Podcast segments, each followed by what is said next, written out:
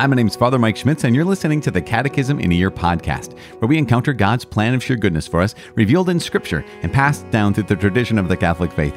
The Catechism in a Year is brought to you by Ascension. In 365 days, we'll read through the Catechism of the Catholic Church, discovering our identity in God's family as we journey together toward our heavenly home. This is day 262. We're reading paragraphs 1996 to 2001. As always, I'm using the Ascension edition of the Catechism, which includes the Foundations of Faith approach, but you can follow along with any recent version of the Catechism of the Catholic Church. You can also download your own catechism in a year reading plan by visiting ascensionpress.com slash CIY and you can on day 262. You can be the one person on day 262 who subscribes or follows your podcast app for daily updates, daily notifications. Think about that. Maybe you're that one person who got all the way to day 262 and still hasn't subscribed. You know, some people subscribe on day 365, and I think that's wonderful, but maybe you'll be the only one. Think about it. Pray about it. Today, as we read paragraphs 1996 to 2001, we're going to talk about grace. You know, yesterday we talked about justification. This is incredible. Remember paragraph 1994 yesterday? It says, Justification is the most excellent work of God's love made manifest in Christ Jesus and granted by the Holy Spirit. So incredible. In fact, we talked about this, highlighted it kind of at the end, how St. Augustine had said his opinion was that the justification of the wicked is a greater work than the creation of the heaven and earth because Heaven and earth will pass away, but the salvation and justification of the elect will not pass away. This incredible, incredible work of God's love, grace today. We talk about this. How does justification happen, right? Well, justification, the most excellent work of God's love. How does justification come about? Well, our justification in paragraph 1996, our justification comes from the grace of God. And grace is favor, it's free and undeserved help that God gives to helps us respond to his call, become children of God his adopted children, partakers of the divine nature, eternal life. Incredible. That's what we're going to talk about today grace. And so, as you're listening to this today, sometimes the perspective is that Catholics do not pay as close attention to grace as other Christians. That might be the case for individual Catholics, but that is not the case when it comes to the church's teaching. We recognize that we absolutely are indebted to the Lord for this free and undeserved gift, this free and undeserved help that none of us, none of us could ever merit this. And yet is still given to us by a God who loves us, by the God who loves us. And so we're going to talk about there's two kinds of grace we're going to talk about. One is habitual grace or sanctifying grace, and the other is actual graces. We're going to talk about that. Also, we're actually maybe even a third kind of the way God gives grace, which is prevenient grace in that last paragraph, paragraph 2001. Before we launch into that, let's launch into our Father's heart by calling upon the name of his Son, Jesus. We pray. Father in heaven, we do pray in the name of your Son, Jesus. We pray that you receive our, our gifts, you receive our talents, that you receive our time, that you receive our attention. Lord God, how, how great of a gift it is that you give us this world and fill it with so much life and so much goodness. The least that we can give you right now is our attention. The least that we can give you is when we look at this world you've created, when we look at these lives that we're surrounded by, we look at our life, the life you gave us the least we can do is be attentive to it. the least we can do is notice. Lord God, help us to notice what you've done in our lives. Help us to recognize your grace. Help us to avoid sin, avoid the distortion of your good. Help us to avoid the absence of your good. Help us to avoid evil. And help us to do this by the power of your grace. We make this prayer in the mighty name of Jesus Christ, our Lord. Amen. In the name of the Father, and of the Son, and of the Holy Spirit. Amen. It is day 262. We're reading paragraphs 1996 to 2001. Grace. Our justification comes from the grace of God. Grace is favor, the free and undeserved help that God gives us to respond to his call to become children of God, adoptive sons, partakers of the divine nature, and of eternal life. Grace is a participation in the life of God. It introduces us into the intimacy of Trinitarian life. By baptism, the Christian participates in the grace of Christ, the head of his body. As an adopted son, he can henceforth call God Father in union with the only Son. He receives in the life of the Spirit, who breathes charity into him and who forms the church. This vocation to eternal life is supernatural. It depends entirely on God's gratuitous initiative, for He alone can reveal and give Himself. It surpasses the power of human intellect and will as that of every other creature. The grace of Christ is the gratuitous gift that God makes to us of his own life, infused by the Holy Spirit into our soul to heal it of sin and to sanctify it. It is the sanctifying or deifying grace received in baptism. It is in us the source of the work of sanctification. As St. Paul wrote to the Corinthians, Therefore, if anyone is in Christ, he is a new creation. The old has passed away. Behold, the new has come. All this is from God, who through Christ reconciled us to himself. Sanctifying grace is an habitual gift, a stable and supernatural disposition that perfects the soul itself to enable it to live with God, to act by his love. Habitual grace, the permanent disposition to live and act in keeping with God's call, is distinguished from actual graces, which refer to God's interventions, whether at the beginning of conversion or in the course of the work of sanctification. The preparation of man for the reception of grace is already a work of grace. This latter is needed to arouse and sustain our collaboration in justification through faith and in sanctification through charity. God brings to completion in us what he has begun, since, as St. Augustine said, he who completes his work by cooperating with our will began by working so that we might will it. St. Augustine further stated Indeed, we also work, but we are only collaborating with God who works, for his mercy has gone before us. It has gone before us so that we may be healed, and follows us so that once healed, we may be given life. It goes before us so that we may be called, and follows us so that we may be glorified. It goes before us so that we may live devoutly, and follows us so that we may always live with God. For without him, we can do nothing. All right, there we have it, paragraphs 1996 to 2001. You know, talking about grace, we're talking about something that I think in so many ways it feels so abstract. Like, okay, God's grace. I know that it's a gift. I know it's unmerited. I know it's free. I know it's undeserved. But what is it, right? What is grace? So let's highlight this. Grace is favor, the free and undeserved help that God gives us to respond to his call to become children of God, to be his adopted sons, to partake in his divine nature and eternal life. So that, that's the free and undeserved help that God gives us to be able to do this thing that's impossible, right? God has made us to do something that's impossible. Grace is the power of him, the power of God himself that makes this possible. In paragraph 1997, it highlights grace is a participation in the life of God. Now think about that. So sometimes I think of grace as like it's a thing, and it is. It is the life of God. Here in paragraph 1997, it is also described as an action. Grace is an action, grace is a relationship, grace is a participation in the life of God, and it introduces us into intimacy of Trinitarian life. It's just so incredible that by baptism, we all participate in the grace of Christ. As an adopted son, because of grace, we can forever call God Father in union with the only Son. And we receive the life of the Spirit, who breathes love into us and who forms the church. So grace, again, is that power that God gives us. It's that favor, that, that free and undeserved, undeserved help that God gives us so we can respond to his call. And it's also a participation in the life of God. Now, remember this, paragraph 1998 highlights this so importantly. The vocation that you've been given, right? The call that God has on your life is to be his forever, right? eternal life. That is what they call supernatural. So no matter what we do, no matter how strong or wise or good we could be on the natural level, we could never reach this supernatural level. That's one of the reasons why paragraph 1998 highlights that this vocation to eternal life, that is supernatural, depends entirely on God's gratuitous, like just gracious and free and abundant initiative. For God alone can reveal and give himself, right? We can't claim God if he doesn't let himself be claimed. We can't grab onto someone who doesn't let himself be grabbed onto. God alone can reveal himself. God alone can give himself. And that's so, so important. It goes on to say in paragraph 1999, it says, The grace of Christ is the gratuitous gift. Remember, we keep using those terms gratuitous gift. The grace of Christ is the gratuitous gift that God makes to us of his own life. So, some ways you can think, okay, what is grace? Grace is the very life of God. Grace is the very life of God, infused by the Holy Spirit into our soul to heal it of sin and to sanctify it.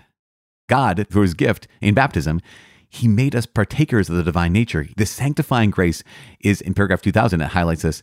It's an habitual gift, a stable and supernatural disposition that perfects the soul itself to enable it to live with God and to act by his love. Okay, so remember, we talked about how virtues are habitual gifts. So what, what do we mean there? Well, we don't mean habit in the sense of like whenever I'm driving my car, I automatically, habitually just turn on my right turn signal when I'm coming up to a, a corner where I'm, where I'm going to turn. It's not like that in the sense of it's just out of habit. I don't even have to think about it. Habitual here simply means that term, like stable. This is a permanent disposition. So, habitual grace, sanctifying grace, is the habitual, permanent disposition to live and act in keeping with God's call. And that's so important. You were given, if you were baptized, you were given this sanctifying grace. And, that imparts a permanent character on us. We're transformed into his children in a saving way where we become incorporated into Christ through adoption. And through that adoption, we share in his sonship. We become God's beloved sons and daughters. Of course, however, we can lose sanctifying grace because the presence of sanctifying grace at baptism is not permanent in the sense that it will never go away on its own. And how do we how do we lose sanctifying grace? Well, we, we lose sanctifying grace when we sin. We lose sanctifying grace when we choose to walk away from our Father's house and live in mortal sin. It's not any kind of sin, just mortal sin. So sanctifying grace, it's meant to be the thing we say yes to that perfects our soul and enables us to live with God. Think about it like this. I this is a really really bad analogy, and I apologize for this right away. Imagine that at some point it, it's made possible through science and technology to actually fly to the sun. The sun, obviously, being very, very warm, would be a very. Uh, I don't know why anyone would want to go there, but let's let's say let's say you could. In order to live that close, or even be exist that close to the sun, there would have to be some kind of special suit, right? Some kind of special thing that you'd be wearing that would protect you from the heat, the light, the intensity of the sun, because without this special suit, it would destroy you in a, in a heartbeat, even less than a heartbeat. That is like us in God's presence. You, you and I, we can't get any closer to the sun without being destroyed. How in the world would we get close to God without being destroyed?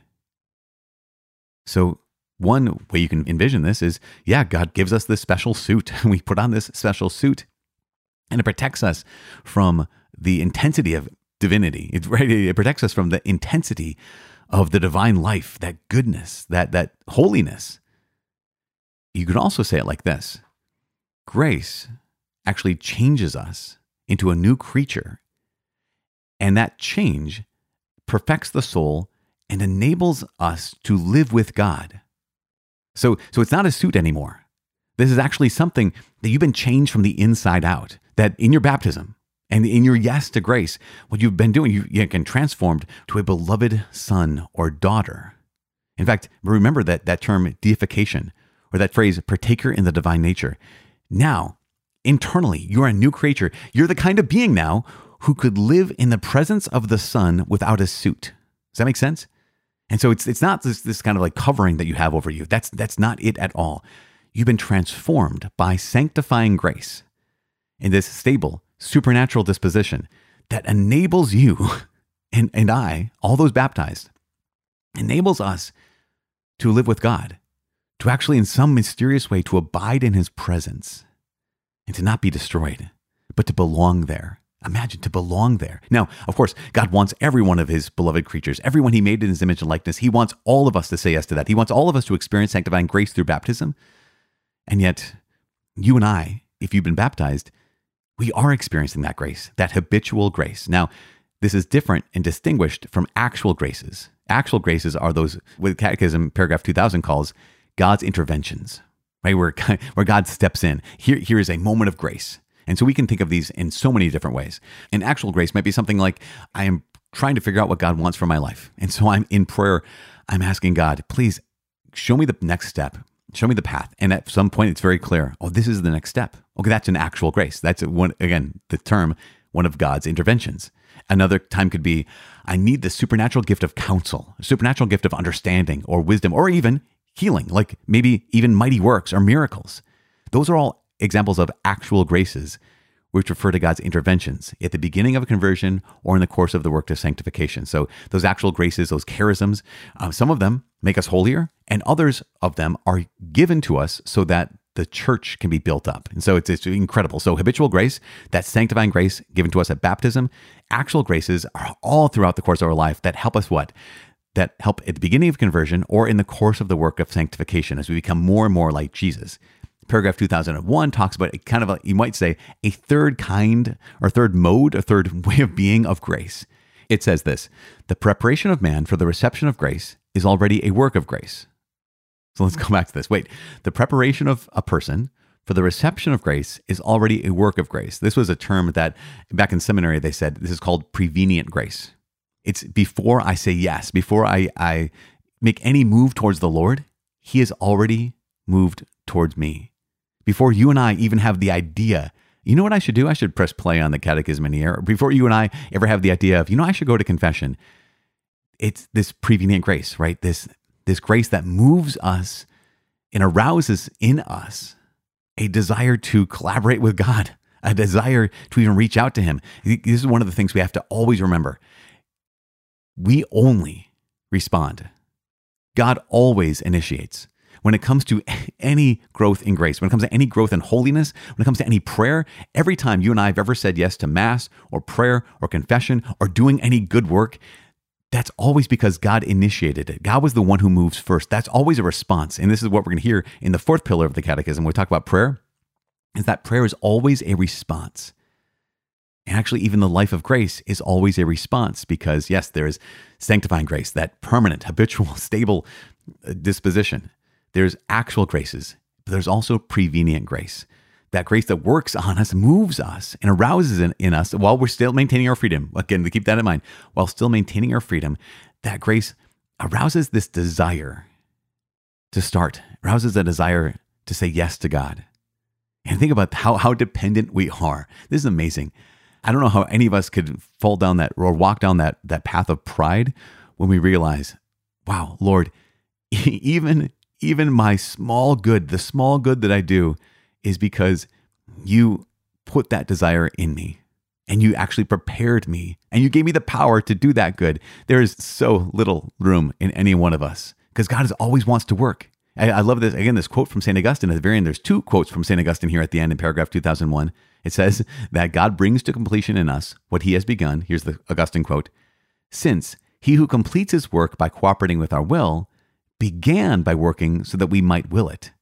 Again, the God who brings this to completion is also the God who, who initiated the whole thing. And this beautiful, I mean, this really, really beautiful longer quote here in paragraph 2001 is where we're, we're going to end.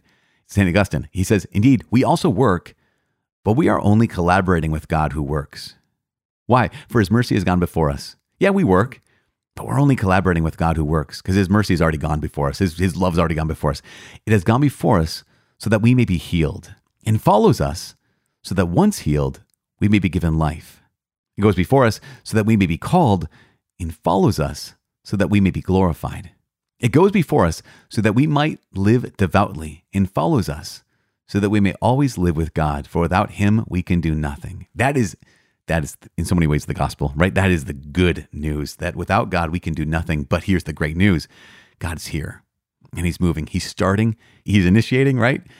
And he's giving us the power to continue. He's giving us the power to respond. He's giving us the power to complete his good work because he is the one who's doing it. He, he completes his work by cooperating with our will, began by working so that we might will it. That's amazing. So, tomorrow we're going to continue to talk about the grace, but also going to talk not just about grace, we're also going to talk about free response. The fact that we do remain free. And this is, this is, I think, really, really beautiful because as we talk about grace one last time, not one last time, but in this little section here, we're going to talk about the different kinds of grace. We have sacramental graces, we have other special graces or charisms.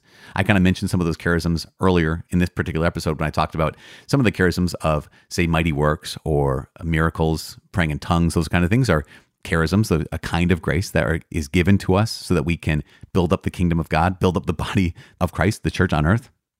So incredible. Talk about that tomorrow. The day after that, we're talking about a thing called merit, which I think is whenever I read the catechism, I always read this section on merit because it's just, it, I think it's pretty powerful. And I think you're going to find it pretty powerful too. But that's in a couple days from now. Tomorrow, more on grace. Today, you guys, I'm praying for you. Please pray for me. My name is Father Mike. I cannot wait to see you tomorrow. God bless.